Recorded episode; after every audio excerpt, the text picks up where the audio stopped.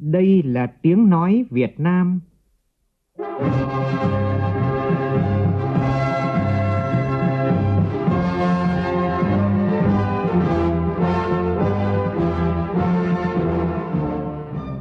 là tiếng nói Việt Nam,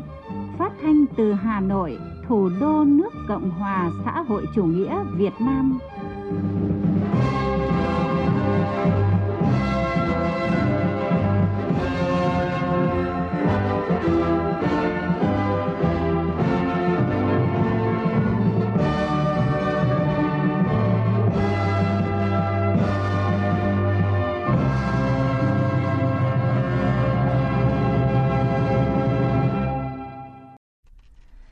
Kính chào quý vị và các bạn. Mời quý vị và các bạn nghe chương trình Thời sự chiều của Đài Tiếng Nói Việt Nam với những nội dung chính sau đây.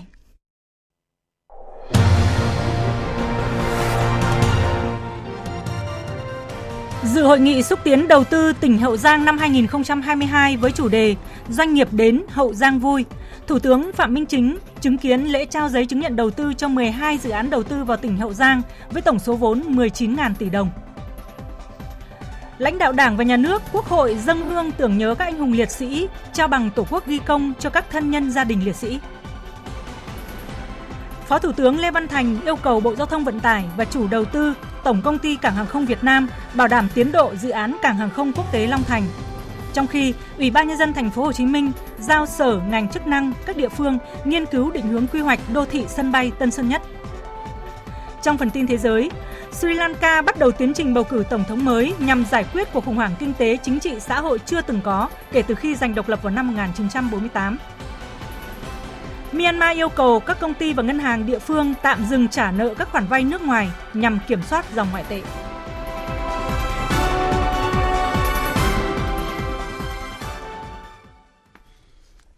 Bây giờ là nội dung chi tiết. Sáng nay tại tỉnh Hậu Giang, Thủ tướng Chính phủ Phạm Minh Chính đã dự và phát biểu chỉ đạo tại hội nghị xúc tiến đầu tư tỉnh Hậu Giang năm 2022 với chủ đề Doanh nghiệp đến Hậu Giang vui. Cùng dự hội nghị có Bộ trưởng, Chủ nhiệm Văn phòng Chính phủ Trần Văn Sơn, Bộ trưởng Bộ Công Thương Nguyễn Hồng Diên, Bí thư tỉnh ủy Hậu Giang Nghiêm Xuân Thành và lãnh đạo các bộ ngành, cơ quan trung ương và địa phương. Phóng viên Vũ Khuyên phản ánh. Tại hội nghị, tỉnh Hậu Giang đã giới thiệu với các nhà đầu tư về những lợi thế tiềm năng và những dự án trọng điểm của tỉnh để có chiến lược đầu tư lâu dài. Các đại biểu đã chia sẻ đề xuất kiến nghị nhiều nội dung để tỉnh tiếp tục thu hút mạnh mẽ đầu tư, phát triển kinh tế xã hội nhanh và bền vững.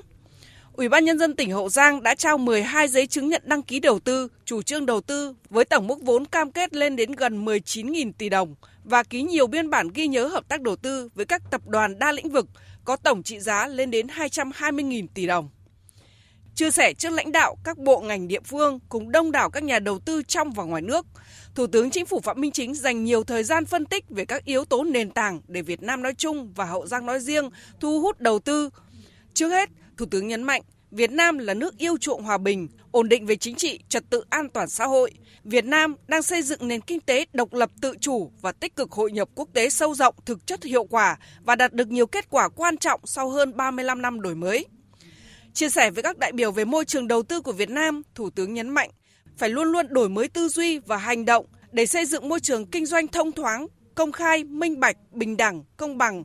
đồng hành thực chất hiệu quả với doanh nghiệp để giải quyết các khó khăn và hỗ trợ đúng quy định của pháp luật. Dứt khoát không hợp thức hóa các sai phạm nhưng phải tìm giải pháp để giải quyết các vấn đề thực tiễn đặt ra, không bỏ mặc doanh nghiệp, nhà đầu tư và người dân.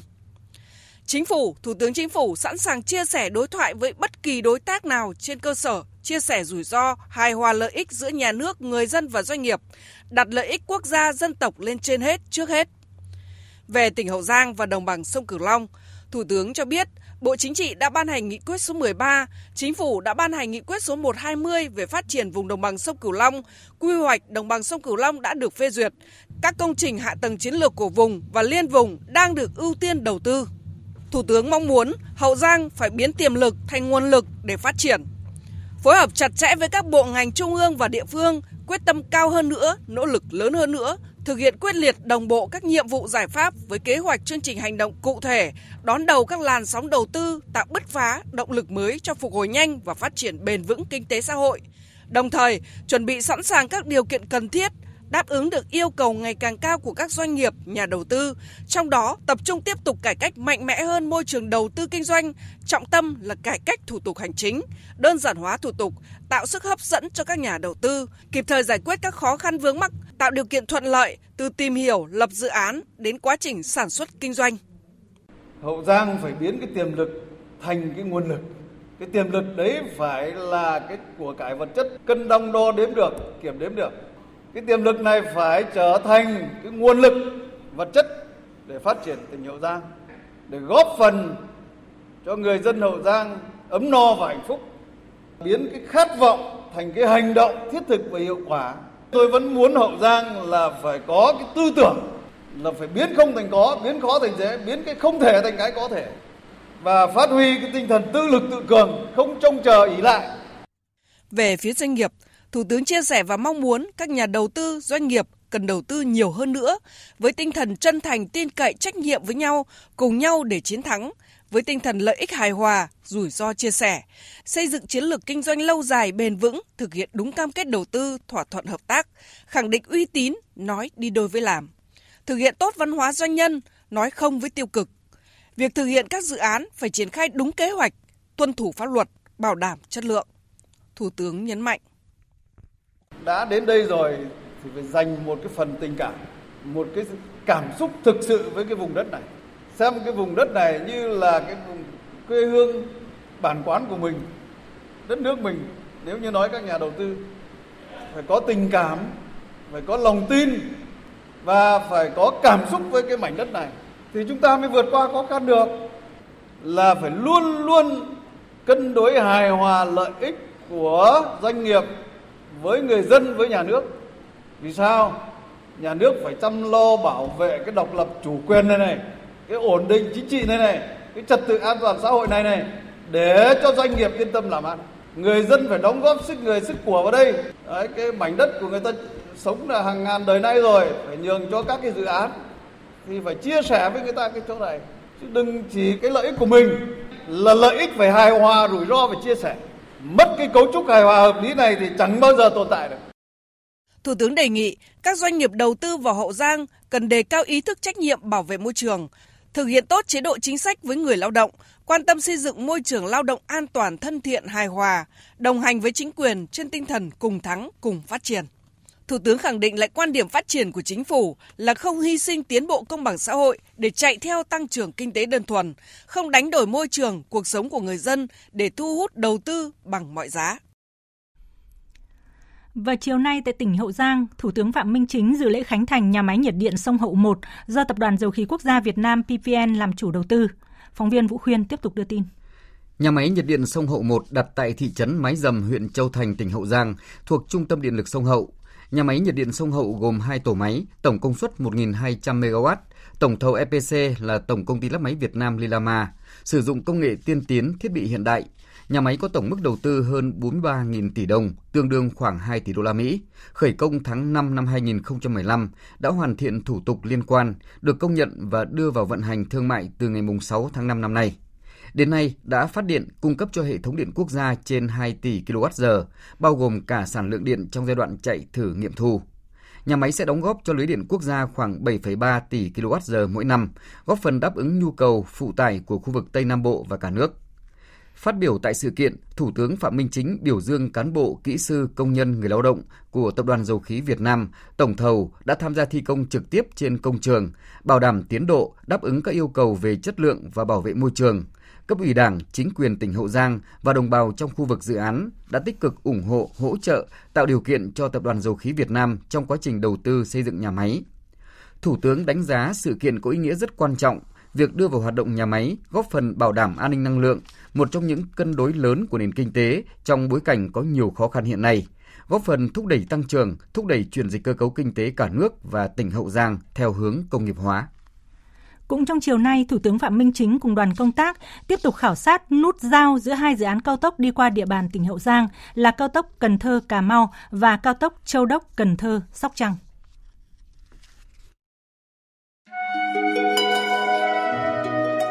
bảy mươi 75 năm ngày Thương binh Liệt sĩ Đền ơn đáp nghĩa Uống nước nhớ nguồn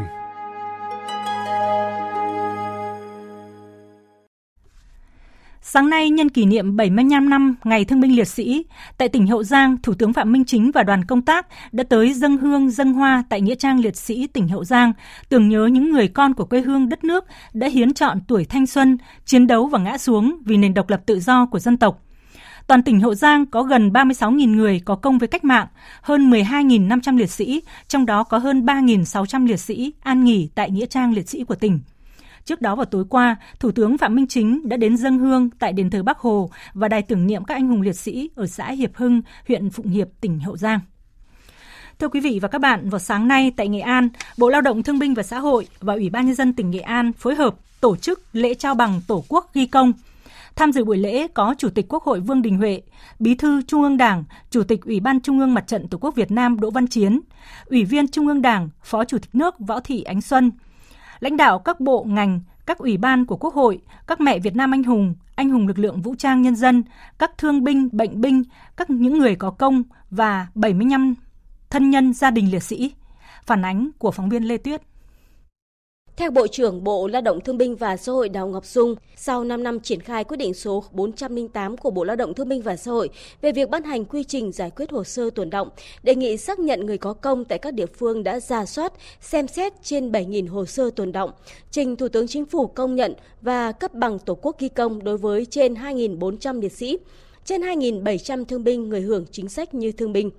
Trong số các liệt sĩ được xác nhận phần lớn là sau khi đất nước đã hòa bình được gần 50 năm, có những trường hợp đã hy sinh từ 70 đến 80 năm về trước. Những năm tháng đó là những năm tháng đẳng đẵng nỗi nhớ khắc khoải chờ mong của thân nhân và gia đình.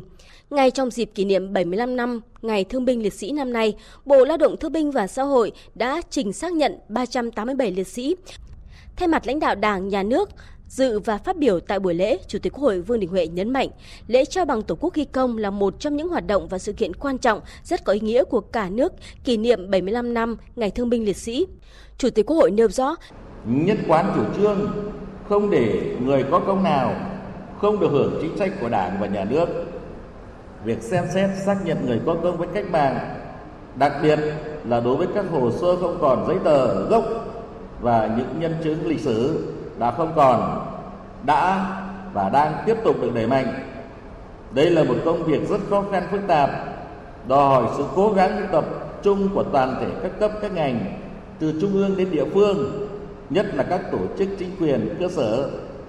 các chứng nhân lịch sử, các bậc lão thành, cách mạng. Sự tận tụy và trách nhiệm cao của đội ngũ cán bộ trực tiếp làm công tác thương binh xã hội các cấp. Kết quả giải quyết hồ sơ tồn động, xác nhận người có công trong thời gian qua, khẳng định trách nhiệm cao cả, nghĩa tình sâu nặng là sự quan tâm sâu sắc của Đảng, Nhà nước và toàn xã hội đối với những người có cống hiến, đóng góp, hy sinh vì sự nghiệp cách mạng quang vinh của Tổ quốc, của dân tộc. Chủ tịch Quốc hội Vương Đình Huệ khẳng định những thế hệ đi sau xin hứa với anh linh, hương hồn của những người đã mất rằng Tổ quốc và nhân dân không bao giờ quên ơn những thế hệ người Việt Nam đã ngã xuống vì sự nghiệp đấu tranh cách mạng giải phóng dân tộc, xây dựng và bảo vệ Tổ quốc. Nhân dịp này, Chủ tịch Quốc hội Vương Đình Huệ đề nghị Bộ Lao động Thương binh và Xã hội phát huy các kết quả đạt được trong công tác người có công, tiếp tục tập trung triển khai đồng bộ và toàn diện chỉ thị 14 của Ban Bí thư về tiếp tục tăng cường sự lãnh đạo của Đảng đối với công tác người có công với cách mạng và pháp lệnh ưu đãi người có công với cách mạng năm 2020 tăng cường phối hợp chặt chẽ với các cơ quan hữu quan, nâng cao năng lực, hiệu quả, hiệu lực, quản lý nhà nước đối với công tác người có công với cách mạng, tiếp tục ra soát, đề xuất, bổ sung, sửa đổi, hoàn thiện hệ thống chính sách pháp luật ưu đãi người có công, phù hợp với sự phát triển của đất nước, tiếp tục phát huy các kết quả đã đạt được trong việc xác nhận hồ sơ tồn động trong thời gian vừa qua, đảm bảo chặt chẽ, thấu lý, đạt tình để những người có công và gia đình được thụ hưởng đầy đủ các chính sách ưu đãi của Đảng và Nhà nước và hướng tới mục tiêu bảo đảm mức sống của người có công với cách mạng bằng hoặc cao hơn mức trung bình của cộng đồng dân cư tại nơi cư trú.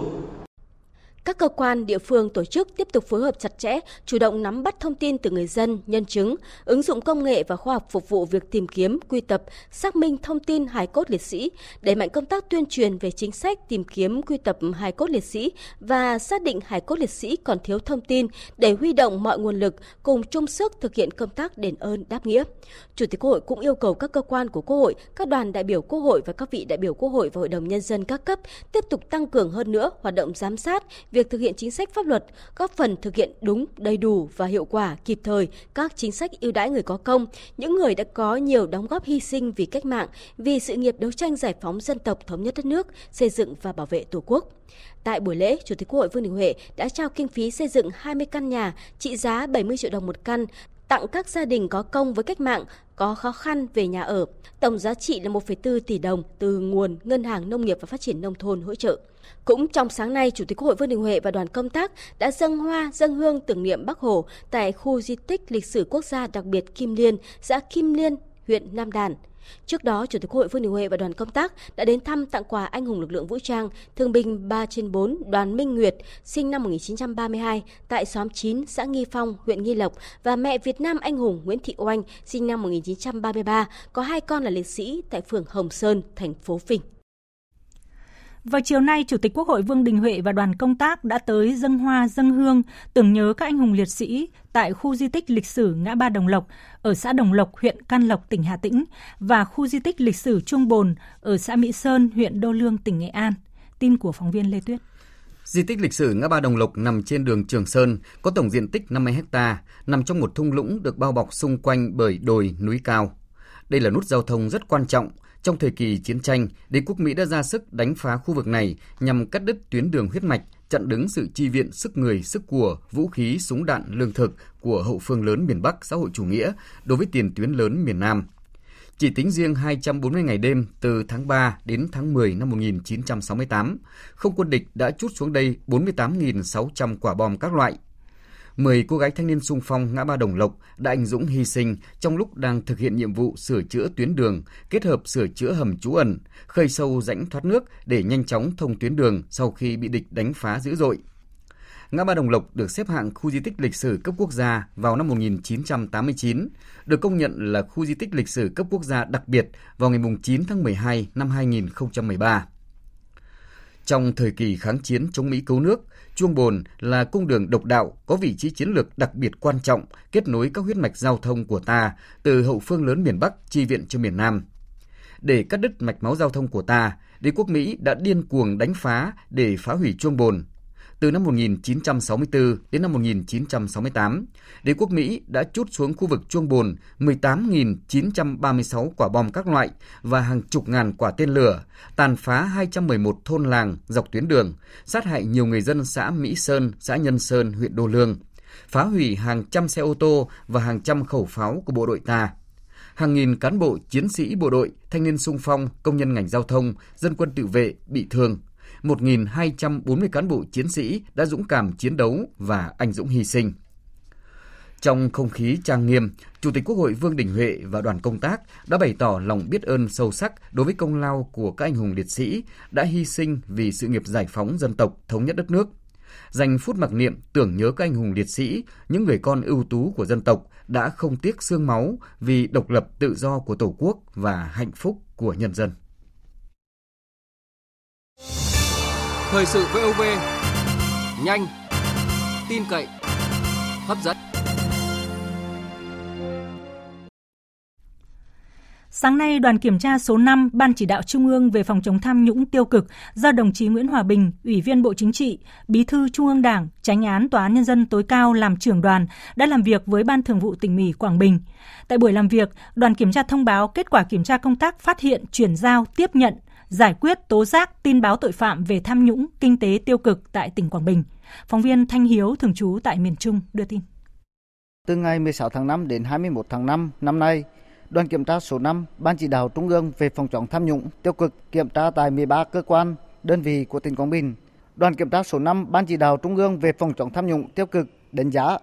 trong kỳ kiểm tra, tỉnh ủy Quảng Bình chưa ban hành văn bản chuyên đề để lãnh đạo chỉ đạo đối với công tác phòng chống tham nhũng tiêu cực mà vẫn còn lồng ghép trong chỉ đạo thực hiện các hoạt động. Việc phát hiện chuyện vụ việc có dấu hiệu tham nhũng, kinh tế tiêu cực qua công tác kiểm tra giám sát theo quy định của Đảng còn hạn chế. Số cuộc kiểm tra dấu hiệu vi phạm đối với tổ chức đảng và đảng viên của Ủy ban Kiểm tra tỉnh ủy còn ít, nhất là trong các lĩnh vực nhạy cảm như quản lý đất đai, tài nguyên khoáng sản, đầu tư xây dựng, quản lý và sử dụng ngân sách.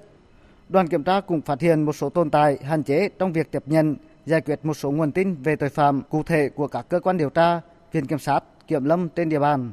Tại buổi làm việc, ông Nguyễn Hòa Bình, Ủy viên Bộ Chính trị, Bí thư Trung ương Đảng, Chánh án Tòa án Nhân dân tối cao đề nghị tỉnh ủy Quảng Bình cần lãnh đạo chỉ đạo công tác phát hiện, chuyển giao, tiếp nhận, giải quyết nguồn tin về tội phạm, đồng thời tổ chức quán triệt triển khai đến các cấp ủy, cơ quan, đơn vị, cán bộ, đảng viên và nhân dân nhằm tạo sự chuyển biến rõ nét đối với công tác này. Cần xây dựng kế hoạch cụ thể để thực hiện các kiến nghị của đoàn kiểm tra, định kỳ 6 tháng, báo cáo việc thực hiện với ban chỉ đạo để theo dõi chỉ đạo. Đoàn cũng ờ, chỉ ra 9 cái mặt hạn chế của cái đợt kiểm tra này. Trong đó có hai cái hạn chế về mặt công tác chỉ đạo. Nhận thức về vấn đề giải quyết tin báo tố giác tội phạm của một số tổ chức đảng, một số cơ quan thì cũng chưa được quan tâm. Thế rồi công tác kiểm tra chuyên đề về cái mặt này thì cũng chưa có. Bảy cái tồn tại về tổ chức thực hiện, tỷ lệ phát hiện tin báo thì cũng còn ít nhiều tin báo tố giác tội phạm giải quyết thì chậm. Sự phối hợp giữa các cơ quan thì chưa chặt. Có những tin báo thì giải quyết không đến nơi đến chốn ờ, chưa hiệu quả. Sáng nay, chủ trì phiên họp Ban chỉ đạo của Chính phủ triển khai thực hiện dự án Cảng hàng không quốc tế Long Thành, Phó Thủ tướng Lê Văn Thành yêu cầu Bộ Giao thông Vận tải và chủ đầu tư Tổng công ty Cảng hàng không Việt Nam có các giải pháp chỉ đạo, đôn đốc, bảo đảm tiến độ từng công trình hạng mục, đảm bảo chất lượng và tuân thủ chặt chẽ các quy định của pháp luật. Phản ánh của phóng viên Việt Cường. Theo báo cáo của Tổng công ty Cảng hàng không Việt Nam ACV, một tháng qua, việc san nền cho nhà ga đã xong. Ban quản lý dự án luôn duy trì hơn 1.000 đầu máy, 1.454 nhân sự trên công trường để tranh thủ những khoảng thời gian thi công được. Tuy nhiên, do mưa lớn nên khối lượng xe máy nằm bãi nhiều, đặc biệt là xe tải chuyên chở đất không hoạt động. Về thi công móng cọc nhà ga, hiện đã triển khai thi công xong 890 trên 1.545 cọc đại trà. Với tiến độ này, đến ngày 20 tháng 9 sẽ hoàn thành toàn bộ gói thầu thi công móng cọc, vượt tiến độ từ 30 đến 45 ngày so với tiến độ hợp đồng và đảm bảo có thể khởi công phần thân nhà ga ngay khi có nhà thầu thi công. Đến nay, hầu hết các khu vực thi công chính đã cơ bản được Ủy ban Nhân dân tỉnh Đồng Nai bàn giao. Đến hết ngày 13 tháng 7, ACV đã nhận bàn giao 1.746 ha của khu vực xây dựng dự án, còn lại khoảng 64 ha đang được Ủy ban Nhân dân huyện Long Thành tiếp tục xử lý. Kết luận cuộc họp, Phó Thủ tướng Lê Văn Thành cho rằng kể từ cuộc họp trước đến nay, chủ đầu tư đã triển khai công việc có chuyển biến tốt, thi công trên công trường sôi động được triển khai với tốc độ cao. Khối lượng sàn lấp chưa đạt yêu cầu do thời tiết mưa nhiều, nhưng chủ đầu tư đã có phương án, giải pháp bù tiến độ. Về nhiệm vụ trong thời gian tới, Phó Thủ tướng nêu rõ, đối với ACV, từ nay đến năm 2025, khối lượng công việc rất lớn, cần tận dụng thời gian đẩy nhanh tiến độ trên công trường, nhất là việc săn lấp mặt bằng, hiện mới đạt 13,5 triệu mét khối, còn 87 triệu mét khối cần hoàn thành. Phó Thủ tướng yêu cầu đến 30 tháng 8 phải hoàn thành đóng cọc móng để tháng 10 năm 2022 khởi công nhà ga hành khách. Bên cạnh đó, cần sớm triển khai các dự án cảnh quan kết nối trong khuôn viên cảng hàng không. Về thiết kế kỹ thuật, Phó Thủ tướng đề nghị nguyên tắc như tôi đã chỉ đạo các ông chí rồi, là làm chặt chẽ theo luật pháp nhưng phải bảo đảm tiến độ, bảo đảm tiến độ nhưng phải chặt chẽ theo luật pháp và cái này luật pháp cho phép chúng ta rồi. Chứ không là không xong 30 tháng 7 này mà không có thiết kế thì chúng ta không thể đấu thầu được. Không đấu thầu được thì không thể khởi công được. Không thể khởi công được thì 25 không có sân bay được. Chứ cái này mà đến 30 tháng 7 này công chí không xong công chí phải chịu trách nhiệm. Như vậy cuối năm nay là toàn bộ công trường 1.810 hecta này sôi động lên, chứ không phải là chỉ có cái chỗ săn đất đây đâu. Hai cái điểm này là cốt yếu để cho chúng ta có cơ sở tiền đề chúng ta đưa công trình vào khai thác năm 2025 tôi nói đi nói lại các ông chí đây là công trình ghi trong nghị quyết đại hội 13 của đảng. Về khánh thành sân bay Long Thành hoàn thành 2.000 km đường cao tốc. Không thể không được. Phó Thủ tướng cũng yêu cầu Bộ Giao thông Vận tải, Bộ Công an, Bộ Tài chính, Ủy ban nhân dân tỉnh Đồng Nai và Tổng công ty quản lý bay khẩn trương phê duyệt các dự án thành phần như tháp không lưu, công trình phục vụ khai thác, trụ sở cảng, hải quan, cơ quan quản lý xuất nhập cảnh, công an địa phương, cơ quan kiểm soát bệnh tật, kiểm dịch, đảm bảo khởi công vào đầu năm 2023 khai thác đồng bộ vào năm 2025. Thưa quý vị và các bạn, cụm từ đô thị sân bay Tân Sơn Nhất đang được quan tâm chú ý khi mà Ủy ban nhân dân thành phố Hồ Chí Minh đã giao cho các sở ngành chức năng các địa phương nghiên cứu định hướng quy hoạch.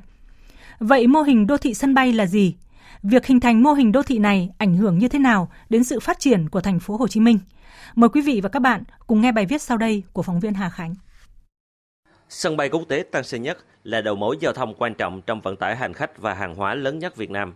Tuy nhiên, sân bay hiện nay đang nằm giữa một khu đô thị đông dân, chưa thể hình thành các cụm thương mại đa dạng và có sức hút, giao thông kết nối chưa đồng bộ, tình trạng quá tải ùn tắc diễn ra thường xuyên. Kiến trúc sư Huỳnh Xuân Thụ, Phó Chánh Văn phòng Sở Quy hoạch Kiến trúc Thành phố Hồ Chí Minh cho biết, trong quy hoạch trước đây, thành phố mới chỉ đánh giá cao vai trò của sân bay Tân Sơn Nhất, nhưng chỉ dừng lại ở mức là đầu mối giao thông vận tải quốc tế. Nhưng lần này, thành phố có cái nhìn đổi mới hơn, quy hoạch phát triển khu vực sân bay Tân Sơn Nhất không chỉ là đầu mối giao thông quan trọng, mà còn phát triển các loại hình thương mại dịch vụ vận tải, phát triển kinh tế đêm, các khu vực logistics vân vân. Cách tiếp cận quy hoạch là lấy sân bay làm trung tâm, từ đó tạo động lực phát triển khu vực đô thị xung quanh. Mô hình đô thị sân bay được kỳ vọng mở ra không gian kinh tế cho nhà đầu tư trong và ngoài nước nhằm nâng cao hiệu quả sử dụng đất khu vực quanh sân bay, tạo thêm việc làm mới cho người dân. kiến trúc sư Huỳnh Xuân Thụ nói: Có nhiều cái rất hợp lý nhưng mà quy hoạch thì chưa điều chỉnh, cho nên nó cũng có những cái vướng về mặt pháp lý.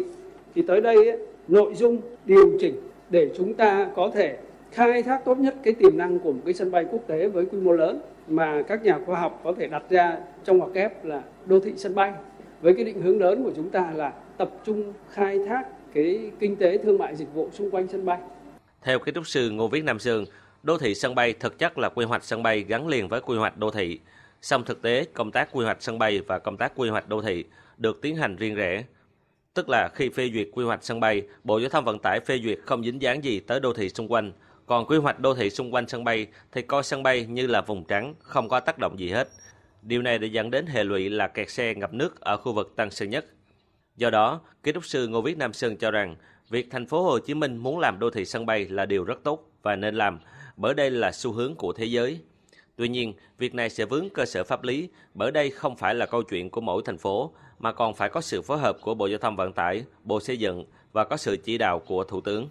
Làm đô thị sân bay á, là mình rất cần cái nền tảng đầu tiên cần thiết là cái nền tảng cơ sở pháp lý. Mình có cái cơ sở pháp lý để từ nay mình đừng có quy hoạch sân bay tách rời với quy hoạch đô thị nữa. Bởi vì nếu như thành phố Hồ Chí Minh chỉ lo quy hoạch đô thị xung quanh và mình vẫn không tác động gì được với sân bay nữa,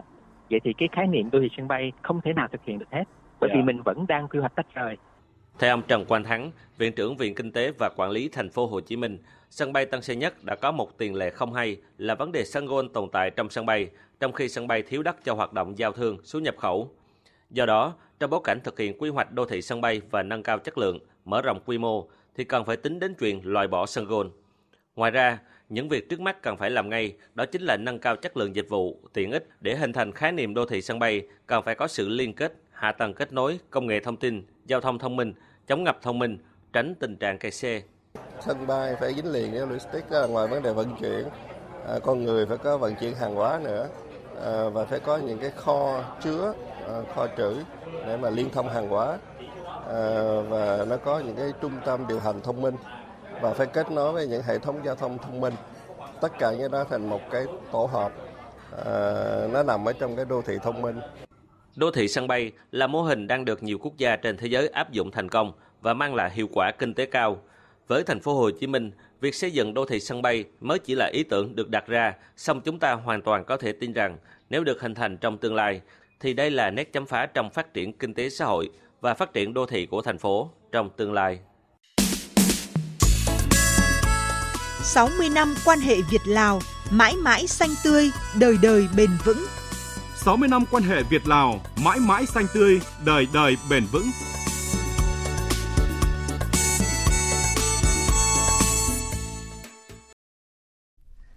Sáng nay, Bí thư Thành ủy Đà Nẵng Nguyễn Văn Quảng đã đến thăm Tổng lãnh sự Cộng hòa Dân chủ Nhân dân Lào tại thành phố Đà Nẵng. Phóng viên Đình Thiệu đưa tin. Ông Suphan Hadawun, Tổng lãnh sự Cộng hòa Dân chủ Nhân dân Lào tại Đà Nẵng bày tỏ cảm ơn Bí thư Thành ủy Đà Nẵng và lãnh đạo thành phố đã đến thăm. Cảm ơn thành phố Đà Nẵng đã có những chương trình dự án thiết thực hỗ trợ giúp đỡ các địa phương của Lào trong thời gian qua. Tổng lãnh sự mong muốn mối quan hệ giữa các địa phương của Lào với thành phố Đà Nẵng ngày càng vun đắp. Ông Nguyễn Văn Quảng, Bí thư Thành ủy Đà Nẵng chúc mừng Tổng lãnh sự Cộng hòa Dân chủ Nhân dân Lào tại Đà Nẵng nhân dịp kỷ niệm 60 năm ngày thiết lập quan hệ ngoại giao mùng 5 tháng 9 1962, mùng 5 tháng 9 2022 và 45 năm ngày ký hiệp ước hữu nghị và hợp tác Việt Nam Lào 18 tháng 7 1977, 18 tháng 7 2022. Rất là trân trọng cảm ơn đồng chí Tổng lãnh sự đã có những hoạt động đóng góp rất là thiết thực vào cái việc ờ, phát triển cái mối quan hệ hữu nghị đặc biệt ờ, Lào Việt Nam đánh giá rất cao cái vai trò của đồng chí ờ, tại ờ, cái địa phương miền Trung vun đắp cho quan hệ rất là tốt đẹp và nhất là các cái quan hệ giữa thành phố Đà Nẵng với lại à, các cái tỉnh Nam Trung Lào. Đến nay, thành phố Đà Nẵng đã ký kết 35 văn bản thỏa thuận và ghi nhớ với 7 địa phương của Lào. Giai đoạn 2018-2022, thành phố Đà Nẵng chi hơn 115 tỷ đồng hỗ trợ 5 địa phương Trung Nam Lào xây dựng trường học, công trình công cộng cấp học bổng sinh viên theo học tại Đà Nẵng. Hỗ trợ nhân dân các địa phương được bản Lào trồng trọt chăn nuôi, hỗ trợ nghiên cứu quy hoạch phát triển kinh tế xã hội địa phương. Chương trình tặng học bổng cán bộ học sinh Lào học tập tại các trường đại học ở Đà Nẵng là một điểm sáng trong quan hệ hợp tác giữa Đà Nẵng với các địa phương của Lào.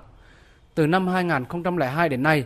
thành phố Đà Nẵng đã cấp học bổng cho khoảng 1.000 lưu học sinh Lào. Mỗi năm thành phố Đà Nẵng cam kết tuyển sinh và tài trợ học bổng, sinh hoạt phí khoảng 100 đến 120 sinh viên Lào theo học tại Đại học Đà Nẵng, hỗ trợ đào tạo nguồn nhân lực chất lượng cao phù hợp với nhu cầu phát triển của Lào. Từ năm 2019, mỗi năm thành phố Đà Nẵng bố trí 2 tỷ đồng tặng thiết bị y tế phòng chống COVID-19 và lương thực giúp nhân dân Lào hoàn cảnh khó khăn và các công trình khác.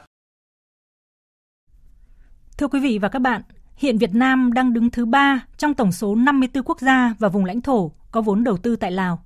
Nhiều dự án đã đi vào hoạt động ổn định, hiệu quả, đóng góp cho sự phát triển kinh tế xã hội, nộp ngân sách, tạo công an việc làm, đào tạo và nâng cao tay nghề cho người lao động, cải thiện cơ sở hạ tầng tại một số địa phương vừa được chính phủ Lào ghi nhận, đánh giá cao. Phóng viên Đài Tiếng Nói Việt Nam thường trú tại Lào thông tin. Công ty bảo hiểm đại chúng Lạn Sạng được thành lập trên cơ sở hợp tác góp vốn giữa Ngân hàng Phát triển Lào và Tổng công ty Bảo hiểm Bưu điện Việt Nam. Trong suốt 12 năm qua, công ty đã không ngừng phát triển và tạo được vị thế nhất định với mạng lưới hơn 200 đại lý trải rộng trên khắp cả nước. Ông Đỗ Đăng Khang, Tổng Giám đốc Công ty Bảo hiểm Đại chúng Lạn Sạng cho biết. Chúng, chúng tôi ờ, làm việc đúng pháp luật, kinh doanh có lãi hàng năm, có sự tăng trưởng quy mô, tăng trưởng doanh thu hàng năm và đóng thuế đầy đủ cho nhà nước góp phần mình vào trong cái GDP của đất nước Lào về mặt xã hội thì Lang Sang có hàng năm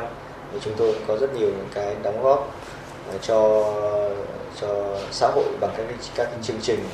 từ thiện chia sẻ với cộng đồng. Nằm tại vị trí đắc địa ngay trung tâm thủ đô Viêng Chăn, Vmart là một siêu thị hàng Việt Nam có quy mô lớn nhất tại Lào. Ông Hoàng Văn Quân, giám đốc siêu thị Vmart chia sẻ, mong muốn của Vmart là đưa văn hóa ẩm thực Việt Nam giới thiệu đến thị trường Lào để gia tăng sự trải nghiệm cho người tiêu dùng, đồng thời khẳng định hàng hóa Việt Nam với chất lượng cao, giá thành tốt, có thể cạnh tranh được với hàng hóa các nước khác như Thái Lan, Trung Quốc tại thị trường Lào. Thực tế hàng Việt Nam nó có những mặt hàng nó nó, nó rất chất lượng, ờ, nhất là cái hàng Việt Nam mà được đánh giá là hàng Việt Nam chất lượng cao ấy, à, mình tuyển chọn mình phân phối thì cái hàng đã thực sự là có chất lượng tốt và giá cả khá cạnh tranh. À, bởi vì Vmart là một siêu thị chuyên phân phối hàng Việt Nam tại Lào à, hàng hóa nhập vào siêu thị thì đều có nguồn gốc xuất xứ rõ ràng à, và có chất lượng nó đảm bảo à, để cung cấp cho bà con Thống kê cho thấy Lào luôn đứng thứ nhất trong số 78 quốc gia vùng lãnh thổ mà Việt Nam đầu tư ra nước ngoài, với 209 dự án có tổng vốn đăng ký hơn 5 tỷ đô la Mỹ. Cho đến nay, các dự án đầu tư của Việt Nam có mặt tại hầu khắp các vùng miền của Lào thuộc nhiều lĩnh vực như tài chính ngân hàng, viễn thông, dịch vụ, nông lâm nghiệp. Nhiều dự án của các doanh nghiệp Việt Nam tại Lào sau khi đi vào hoạt động không chỉ tạo công an việc làm cho người dân địa phương mà còn giúp bà con thay đổi tư duy sản xuất và thói quen sinh hoạt hàng ngày. Phó Thủ tướng Lào Sòn Say Sì Phan Đòn nhấn mạnh các dự án đầu tư kinh doanh của Việt Nam tại Lào đã đóng góp quan trọng vào việc thúc đẩy phát triển kinh tế xã hội, giải quyết khó khăn, phát triển cơ sở hạ tầng của Lào. Trong thời gian tới, chính phủ Lào sẽ tiếp tục chỉ đạo các bộ ngành, địa phương để việc hợp tác với Việt Nam đạt hiệu quả cao hơn nữa. Trong các chuyến thăm Lào, các nhà lãnh đạo Việt Nam cũng luôn dành thời gian gặp gỡ các doanh nghiệp Việt Nam đang hợp tác đầu tư tại Lào để tìm hiểu và tháo gỡ những khó khăn vướng mắc nhằm đưa quan hệ kinh tế thương mại đầu tư phát triển xứng tầm với mối quan hệ hữu nghị vĩ đại giữa hai nước. Phát biểu tại cuộc gặp với cộng đồng doanh nghiệp Việt Nam tại Lào vào tháng 5 vừa qua, Chủ tịch Quốc hội Vương Đình Huệ nhấn mạnh. Chúng ta phân đấu cố gắng làm sao mà đưa cái quan hệ kinh tế thương mại đầu tư có một cái bước đột phá nó tương xứng với cái tầm vóc cái quan hệ đặc biệt có một trong hai giữa hai nước của chúng ta để cho cái quan hệ kinh tế thương mại đầu tư gia tăng được cái cái, cái, cái số lượng tăng cường cái hiệu quả và mang lại lợi ích nhất cho cho cộng đồng doanh nghiệp và cho nhân dân hai nước. Việc Lào luôn đứng đầu trong các quốc gia và vùng lãnh thổ mà các doanh nghiệp Việt Nam đầu tư ra nước ngoài, không chỉ góp phần phát triển kinh tế xã hội, tạo công an việc làm cho hàng triệu lao động của đất nước Lào anh em, mà còn góp phần vun đắp cho quan hệ hữu nghị vĩ đại Việt Nam Lào ngày càng bền chặt, đi vào thực chất và hiệu quả hơn. Chương trình thời sự chiều sẽ tiếp nối với thông tin về dịch cúm A. Bệnh viện Bệnh nhiệt đới Trung ương vừa ghi nhận một chùm ca bệnh cúm ma gồm 20 công nhân tại một khu công nghiệp ở huyện Đông Anh, Hà Nội. Những người này đều có triệu chứng như đau đầu, sốt, nhức mỏi người. Hơn 10 bệnh nhi là người thân của nhóm công nhân này cũng đã có triệu chứng của cúm ma. Các chuyên gia khuyến cáo người dân nên chủ động tiêm phòng cúm ma sớm và tiêm định kỳ hàng năm để giảm nguy cơ diễn biến nặng, đặc biệt là các nhóm đối tượng yếu thế. Thưa quý vị và các bạn, 10 ngày gần đây, số bệnh nhân mắc cúm A tại Quảng Ninh tăng cao dù không phải là thời điểm bùng phát loại bệnh này. Các bác sĩ khuyến cáo người dân nên đeo khẩu trang khi đến nơi đông người và chú ý vệ sinh cá nhân để tránh bị lây nhiễm. Phóng viên Vũ Miền thường trú tại khu vực Đông Bắc thông tin. Mỗi ngày, Bệnh viện tỉnh Quảng Ninh và Bệnh viện Bãi Cháy tiếp nhận từ 20 đến 30 bệnh nhân nhập viện do cúm A. Con số này được cho là tăng đột biến so với nhiều năm trước. Các bệnh nhân mắc cúm A có đầy đủ các triệu chứng tương tự như người mắc Covid và nhiều người tự điều trị tại nhà. Chị Nguyễn Thị Ánh Chi, phường Cao Thắng và ông Đào Quốc Bình, phường Bãi Cháy, thành phố Hạ Long cho biết. Trước khi nhập viện thì ở nhà tôi đã ốm được khoảng 2 hôm, triệu chứng như viêm họng thôi, viêm họng số mũi bình thường thôi. Thế sau đó thì ngày một tăng dần. Nhưng mà trong thời gian dùng thuốc thì ờ, cũng không đáp ứng được thuốc hạ sốt và tiếp tục kéo dài và tăng nhiệt độ lên 39 độ 2 thì tôi ờ, nhập viện trong tình trạng là cấp cứu. Vào đây thì cũng được test Covid, không bị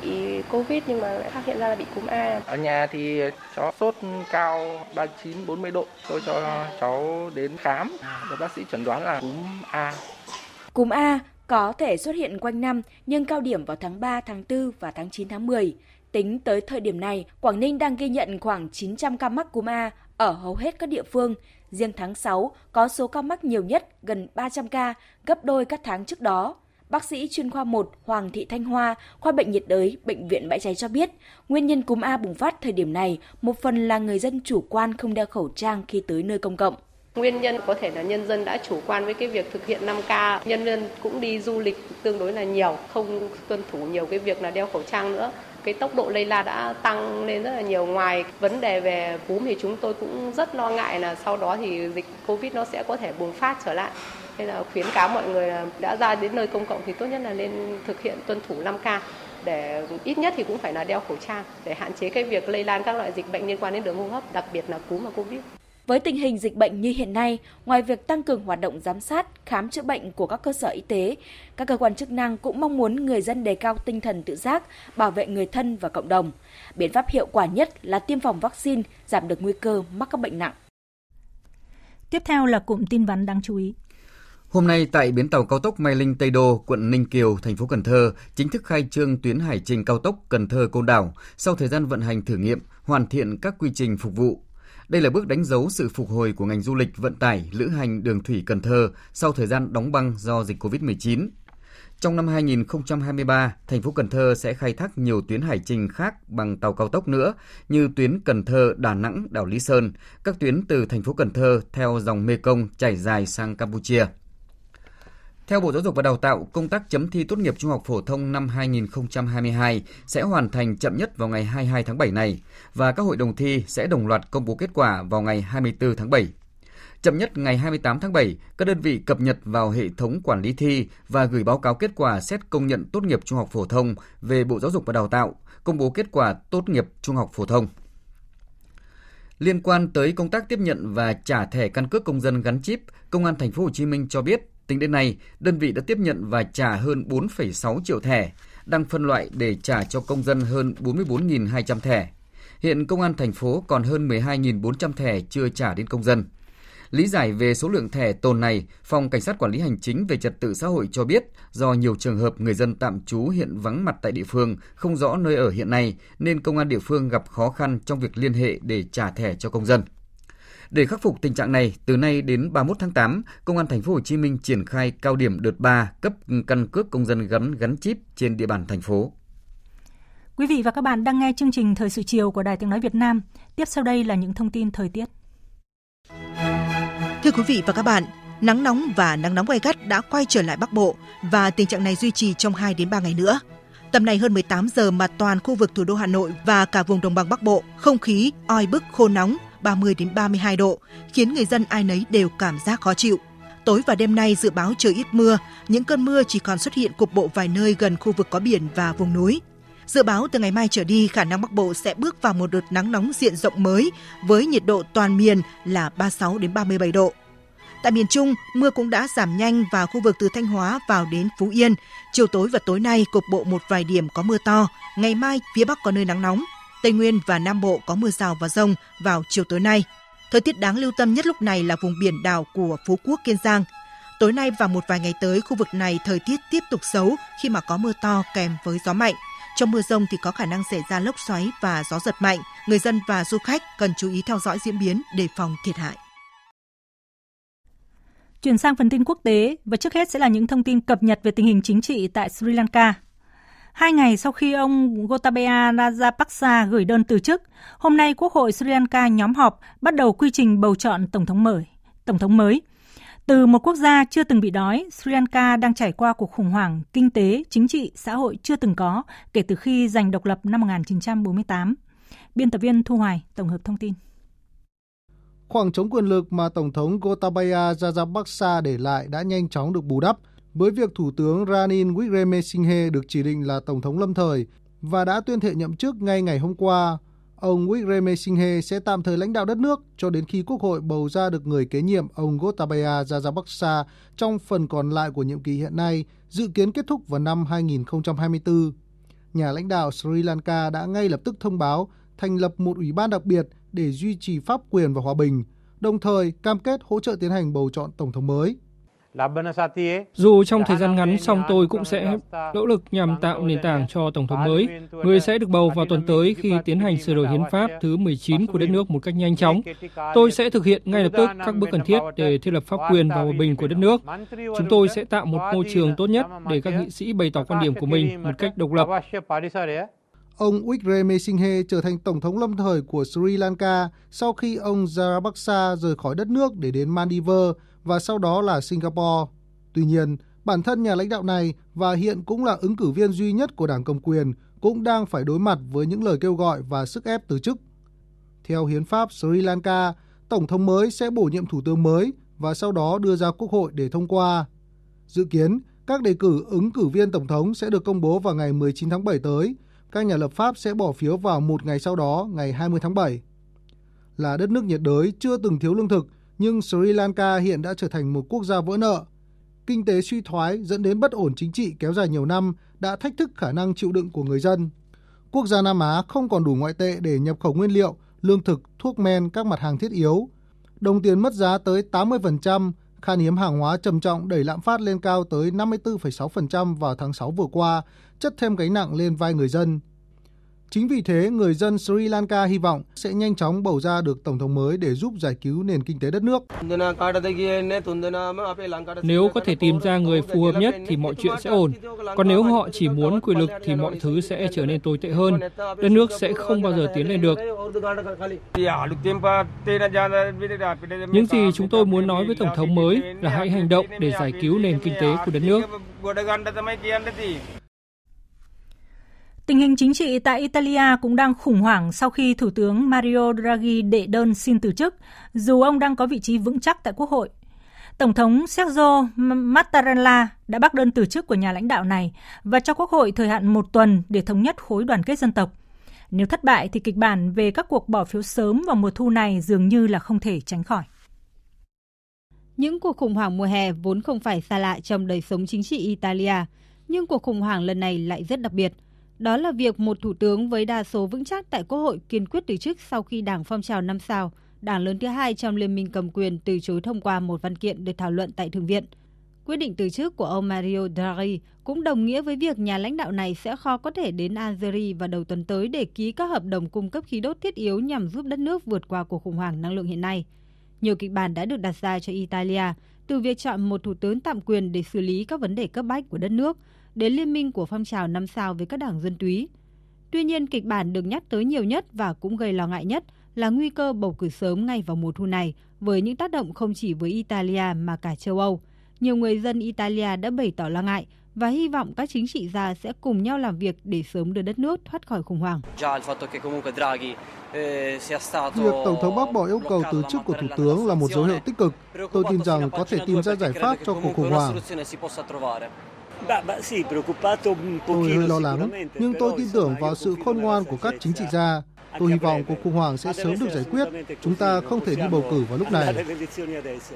Các chính đảng tại Italia có thể gặp nhau vào ngày 18 tháng 7 để thảo luận về con đường phía trước. Và ngày 20 tháng 7, ông Draghi sẽ phát biểu trước các nghị sĩ và có thể tổ chức một cuộc bỏ phiếu tín nhiệm mới. Những diễn biến sắp tới trên chính trường Italia phụ thuộc rất nhiều vào quyết định của Tổng thống Mattarella khi nhà lãnh đạo này tìm cách để tránh phải tổ chức bầu cử sớm.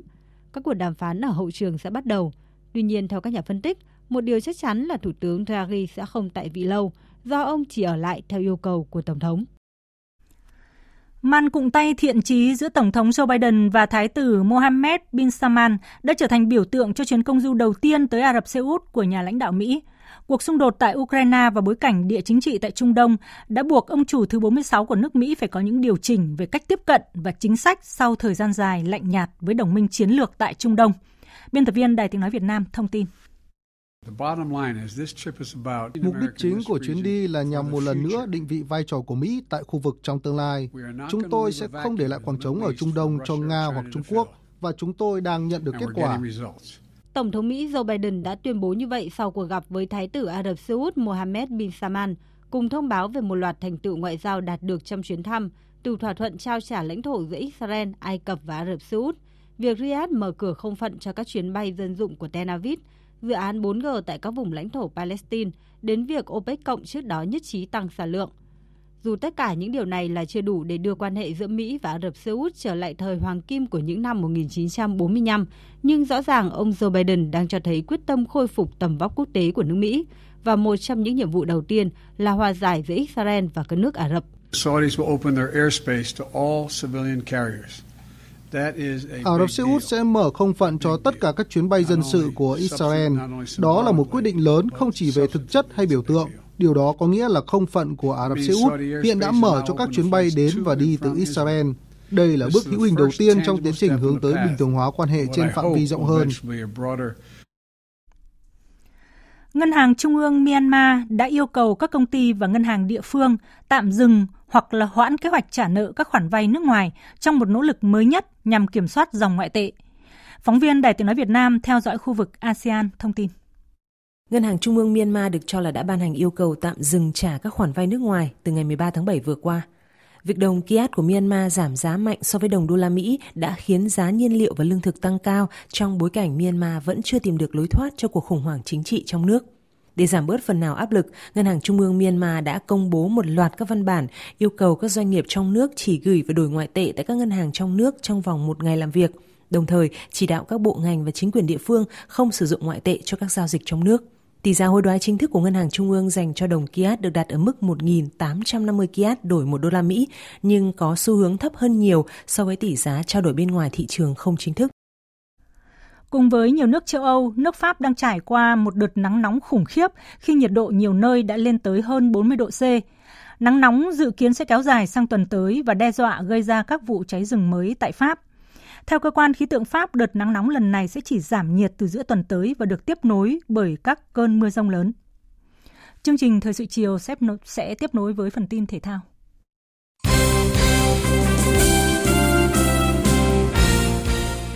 Quý vị và các bạn thân mến, chiều hôm qua 15 tháng 7, đội tuyển U19 Việt Nam đã vượt qua U19 Thái Lan với tỷ số 5-3 bằng loạt luân lưu 11m sau khi hai đội hòa nhau một đều trong thời gian thi đấu chính thức ở trận tranh huy chương đồng giải vô địch U19 Đông Nam Á 2022. Phát biểu sau trận tranh hạng 3 giải U19 Đông Nam Á 2022, huấn luyện viên Đinh Thế Nam cho rằng điều quan trọng nhất giúp U19 Việt Nam giành chiến thắng chính là yếu tố tinh thần, các cầu thủ đã thể hiện được sự quyết tâm và tự tin. Tức là đây là một trận đấu tôi nghĩ là cũng rất là hay. Thứ nhất là chủ yếu là về cái sự căng thẳng giữa Việt Nam và Thái Lan. Nói thì sau khi mà trận đấu diễn ra thì cũng là về cái ờ, cái cái suy nghĩ của mọi người cũng như suy nghĩ của cầu thủ ấy. Bao giờ cũng đều có cái căng thẳng. Thế nhưng mà cũng rất hay là tôi nghĩ là trận đấu thì về chuyên môn ấy thì là đây cũng là trận thứ bảy vấn đề thể lực cả hai đội là đều rất là xuống. Nên là cái này chính là vấn đề tinh thần. Thì chúng ta cũng đã được cái là cái cái, cái quyết tâm cũng như là cái sự tự tin khi đã luân lưu thì các em cũng đã có bước có cái rồi cái may mắn nó có cái sự bản lĩnh hơn đã giành chiến thắng. Huấn luyện viên Đinh Thế Nam lý giải về việc cất một số trụ cột như là Văn Trường, Quốc Việt, Đinh Bắc, Hoàng Cảnh ở đội hình xuất phát khi gặp U19 Thái Lan. Ngay sau trận thua Malaysia thì tôi đã buổi ngay buổi tối hôm đấy, tôi đã nghĩ và tôi đã bàn với chủ ban luyện với mình phải dám chấp nhận như thế vì cái ba đến bốn vị trí này, các em thi đấu nhiều quá rồi, cho nên là tôi cũng muốn để cho em nghỉ ngơi và làm sao cố gắng được duy trì, để đảm bảo được đến khi hiệp 2 đầu hiệp hai các em vào thì lúc đấy các cái thể lực của các em sẽ được được bung ra thì có thể cái hiệu quả của trong thi đấu sẽ tốt hơn thì hôm nay nói chung cả ba cầu thủ vào thay ấy đều đã hoàn thành nhiệm vụ sau khi kết thúc giải U19 Đông Nam Á 2022, đội tuyển U19 Việt Nam sẽ hội quân trở lại vào ngày 22 tháng 7 để chuẩn bị cho vòng loại U20 châu Á 2023. Trong quá trình chuẩn bị, đội sẽ được thử lửa tại giải U19 quốc tế 2022 với sự tham dự của các khách mời chất lượng trước khi lên đường sang Nhật Bản tập huấn khoảng 2 tuần.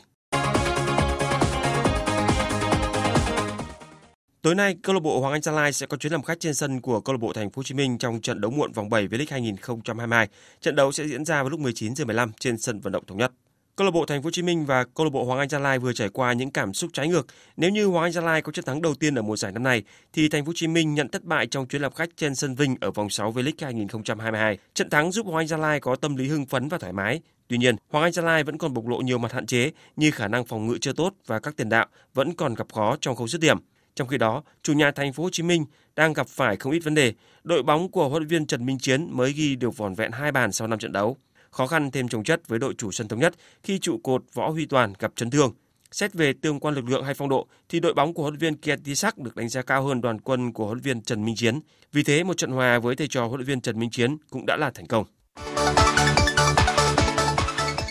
Còn vào sáng nay 16 tháng 7, tại Hà Nội diễn ra Đại hội đại biểu thành lập Liên đoàn đá cầu Việt Nam. Đại hội đã bầu ra ban chấp hành nhiệm kỳ 2022-2027, chủ tịch, các phó chủ tịch và tổng thư ký liên đoàn. Hơn 5 tháng sau khi Bộ Nội vụ ban hành quyết định về việc cho phép thành lập Liên đoàn đá cầu Việt Nam, Đại hội đại biểu thành lập Liên đoàn đá cầu Việt Nam nhiệm kỳ 1 2022-2027 đã được tổ chức vào sáng nay. Đại hội bầu ra chủ tịch liên đoàn là ông Nguyễn Văn Tuyết, nguyên phó chủ nhiệm Ủy ban Văn hóa Giáo dục Thanh thiếu niên và Nhi đồng của Quốc hội và tổng thư ký là ông Mạc Xuân Tùng, chuyên viên phụ trách bộ môn đá cầu Tổng cục Thể dục Thể thao. Ông Nguyễn Văn Tuyết, Chủ tịch Liên đoàn đá cầu Việt Nam cho biết: Đá cầu Việt Nam cần phải tiếp tục có sự phát triển.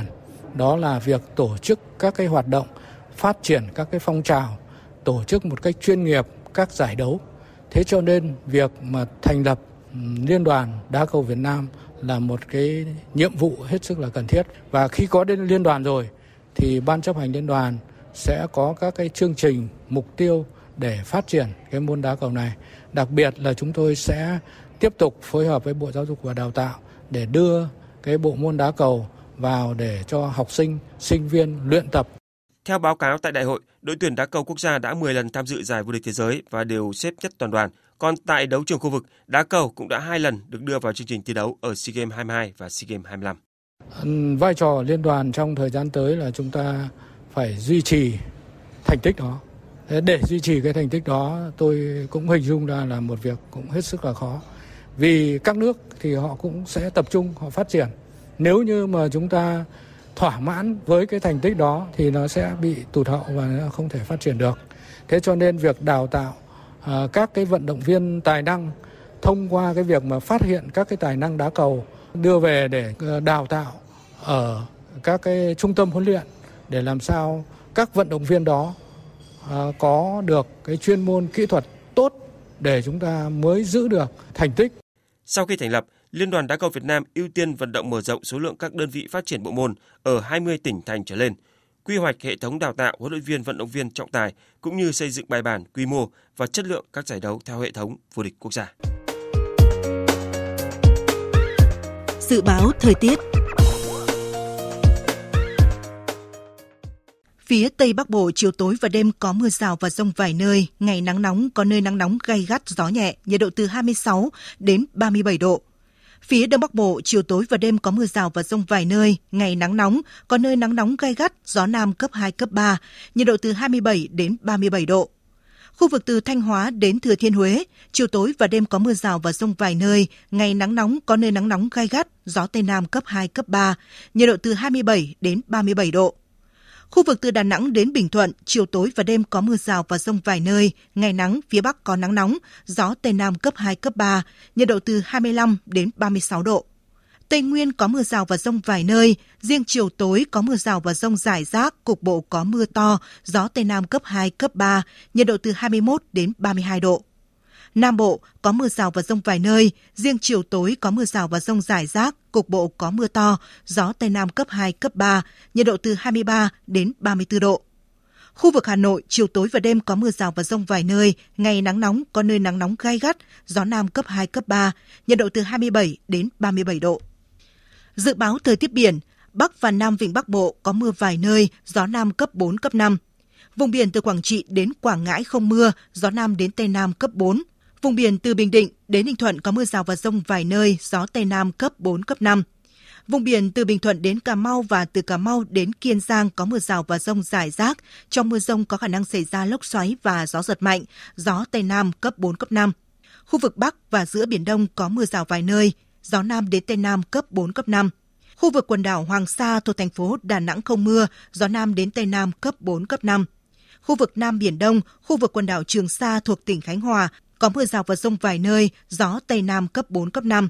Vịnh Thái Lan có mưa rào và rông rải rác, trong mưa rông có khả năng xảy ra lốc xoáy và gió giật mạnh, gió Tây Nam cấp 4.